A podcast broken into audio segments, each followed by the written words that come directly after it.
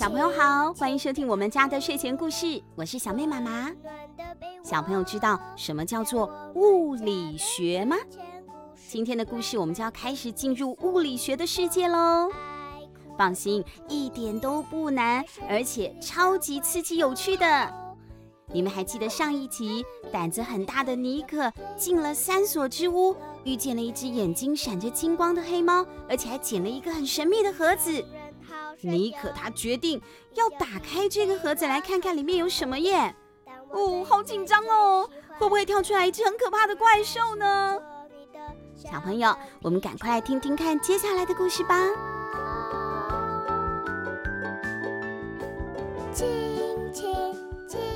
三所之门，索尼娅·费南德兹维达著，博士出版社发行，第三集。物质与反物质。我最爱的爸爸，有力强壮的臂膀，就能实现所有的梦想。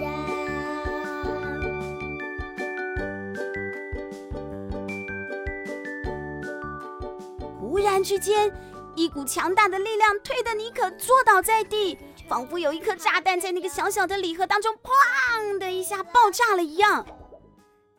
尼可面前有一个小小的光点，是他这辈子见过最亮的光。一秒钟之后，一场威力强大的爆炸撼动了整个房间。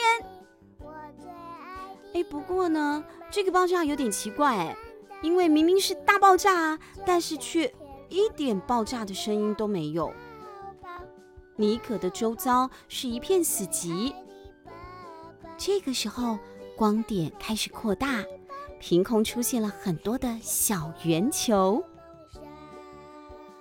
氢子和夸克，一道轻柔的嗓音说道：“是最早出现的物质粒子。”尼可吓了一大跳，他在爆炸的光线里看到了一个男孩。男孩呢，长得很矮小，身高大概只有到尼可的肩膀。而尼可还不是班上最高的学生哦。眼前的表演再度吸引了他的注意力，更多的小圆球，或者说那个奇怪的男孩所谓的粒子出现了。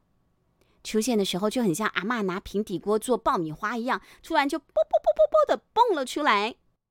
尼可好喜欢看爆米花哦，看玉米粒像鞭炮一样啵啵啵的变成了美味的爆米花。不同的是呢，这些粒子啊，不是从玉米粒里面变出来的，是凭空咚一下子变出来的。而且粒子哈长得也不太一样，有各种不同的颜色，还有不同的大小。有一些粒子彼此呢可以融合，变成了更大的粒子。这个时候，房间的四个角落里突然出现了四盏灯，照亮一片看起来像是橄榄球场的空间。尼可看得目瞪口呆。如果说目前为止发生的事情已经够奇怪了的话，那他眼前所看到的真的是怪到不能再怪嘞。活泼的小圆球动了起来，而且呢，迅速的分成了两组。圆球套上，圆球上面呢套着球衣，有一组穿黑色的，另外一组穿了白衣服。接着，他们开始热身，准备要进行赛事。灯光照亮了球场边的阶梯，阶梯上坐满了人，身形看来跟尼可身边的那号人物一样的矮小。左边的阶梯上的球迷呢，身穿白衣服，衣服上面写着“物质”。球场另外一边呢，右边阶梯上的球迷就是穿着黑衣服了，衣服上面就是写“反物质”。哇！两个球队的球迷啊，专注的看着球赛，而且呢，大声的为自己的球队加油哦。甚至啊，还有一个胖胖的球迷在敲鼓打节奏。哎，你支持哪一队？站在他身旁的男孩这样问他。尼克呢，耸了一耸肩膀。我叫艾德温。这个矮矮的小男孩自我介绍说。尼可他努力的把嘴巴闭上。自从眼前出现了这个疯狂的场景之后啊，他的嘴巴就再也没有合起来过了。哎呦，嘴巴好干哦！这次呢，他仔细的打量刚刚出现在他身边的人。这个人的身高啊，不足一公尺，就是不到一百公分呢，大概跟一个中班的小朋友一样高，身形好瘦小，圆圆的眼睛后面呢，有一对晶亮的绿眼睛。他黑色的瞳孔不是圆的哦，而是呢，像猫科动物一样呈现了椭圆形。男孩留着及肩的红铜色的直发，好像从北欧童话里面走出来的那种小精灵哦。我是尼克，尼克也说了自己的名字。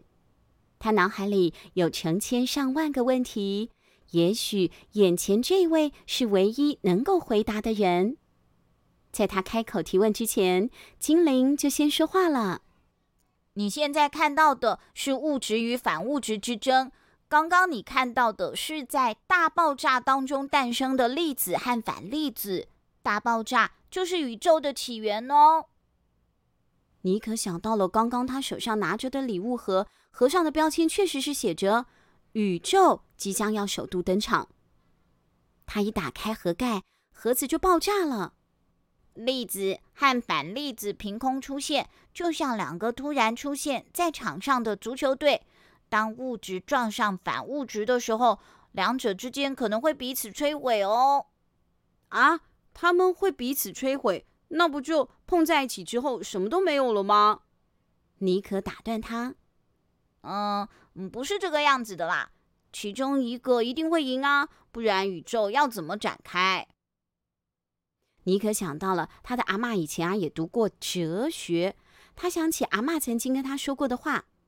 阿嬷说，柏拉图曾经提出了一个迷思，说所有的人都有一个反面的自我，也就是。黑暗的手足，或者是反自我。如果你运气不好碰到了这个反自我，那你们两个人之间有一个就必须要死诶，因为这个宇宙里面只能够容纳一个你。你可还来不及继续提问，物质和反物质大赛就已经开打喽。这些小圆球，也就是黑粒子还有白粒子，他们在球场里面跑来跑去。每一队的球员彼此都长得很不一样。各种尺寸都有，小球员比大球员还要更灵活哟，专门负责针对敌队运球、传球。不过呢，当粒子遇到了反粒子的时候，双方人马就会出现强大的碰撞，两个粒子碰一下，就会一起消失在一阵闪光当中。哇，真的好精彩哦，既好看又极富娱乐性，对不对？你可能舍不得错过比赛的任何细节。阶梯上的精灵球迷也都不停的替自己支持的球队加油。他注意到了，当不同大小的粒子和反粒子它们相撞的时候，会制造出很多其他的粒子。那这些刚刚被制造出来，我们说刚出生的粒子好了，他们会冲到球场旁边，赶快穿上自己球队的球衣，又继续冲回来加入比赛哦。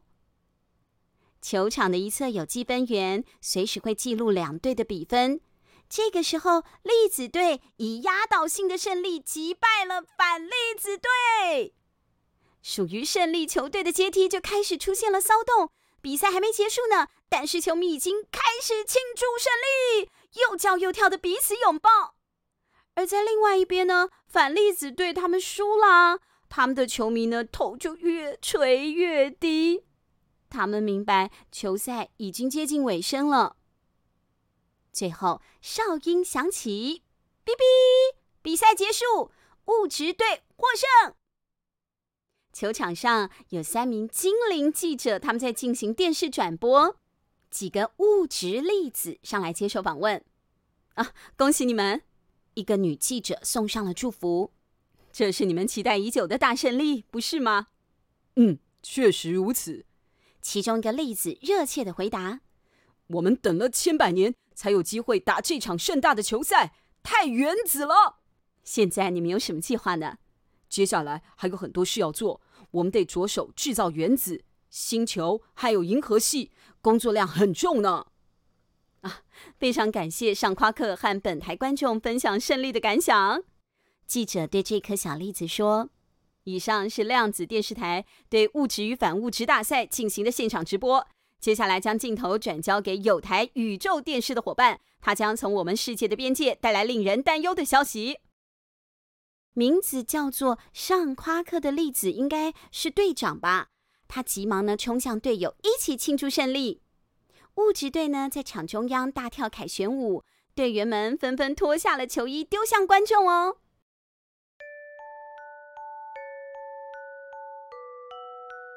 哎，可是。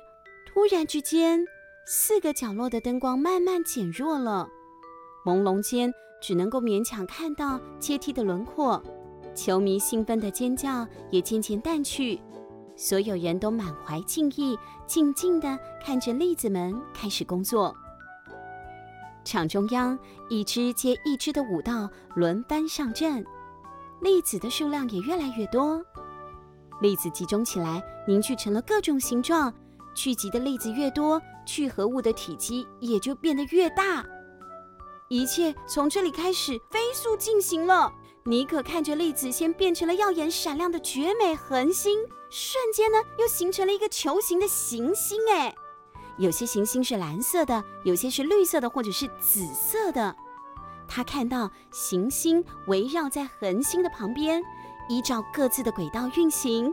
地球可能也是其中之一。恒星和行星分别聚集了起来，形成不同形状的星系，有螺旋状的，有圆形的，还有星云。妮可在电视上看过纪录片，认得出这些星系。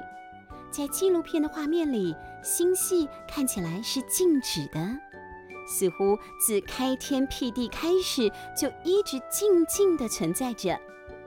可是呢，他眼前看到的这个宇宙。恒星和星系却是持续不断的在变的，星星和宇宙和谐共舞，一同成长，还有扩张。哇，宇宙真的不断的在扩大呢！妮可很担心，再这样下去，他和艾德温会像场上庆祝胜利的球迷一样，被宇宙给压扁的。所以他们两个人一路退到了背靠垂木的地方。这下可糟了，妮可跟身边的新伙伴说：“要是宇宙继续这样长大，我们都会被挤爆的。”妮可后面这句话说的非常沉重。艾德温看着他的眼睛回答说：“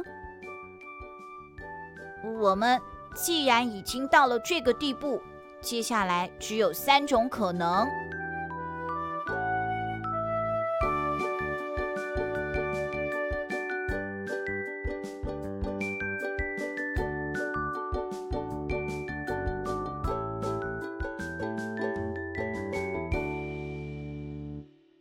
哇，原来啊，宇宙的起源就像一场世界杯足球赛耶！由一颗颗好像是爆米花一样的粒子组成了物质队和反物质队，展开对战。队长呢叫做尚夸克，还有量子电视台做实况转播呢。这真的是太原子了！可惜呢，我们的故事只能说到这里喽。小朋友，如果你很好奇，究竟接下来呢，那三种可能是哪三种可能？故事会怎么样的发展？妮可还有精灵艾德温会不会被不断扩张的宇宙给挤爆呢？你可以看看这一本由博士出版社发行的《三锁之门》，还有更多的冒险在书里等着你哟。我们下次见喽，拜拜。生气的小怪兽，野狼和他的绵羊朋友，最后相见了没有？德迪超人好神勇，一脚踢飞了从头。但我最最最喜欢的，当然还是做你的小跟屁虫。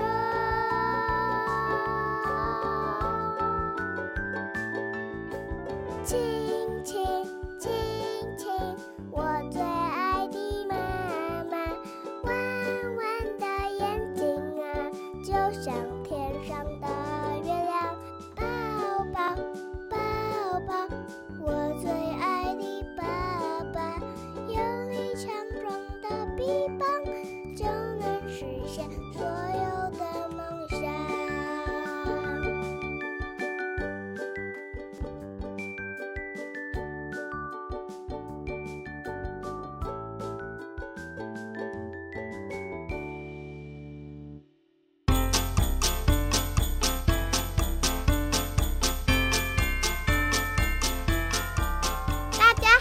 我是小妹妹妹妹妹妹，喜欢听我们的故事吗？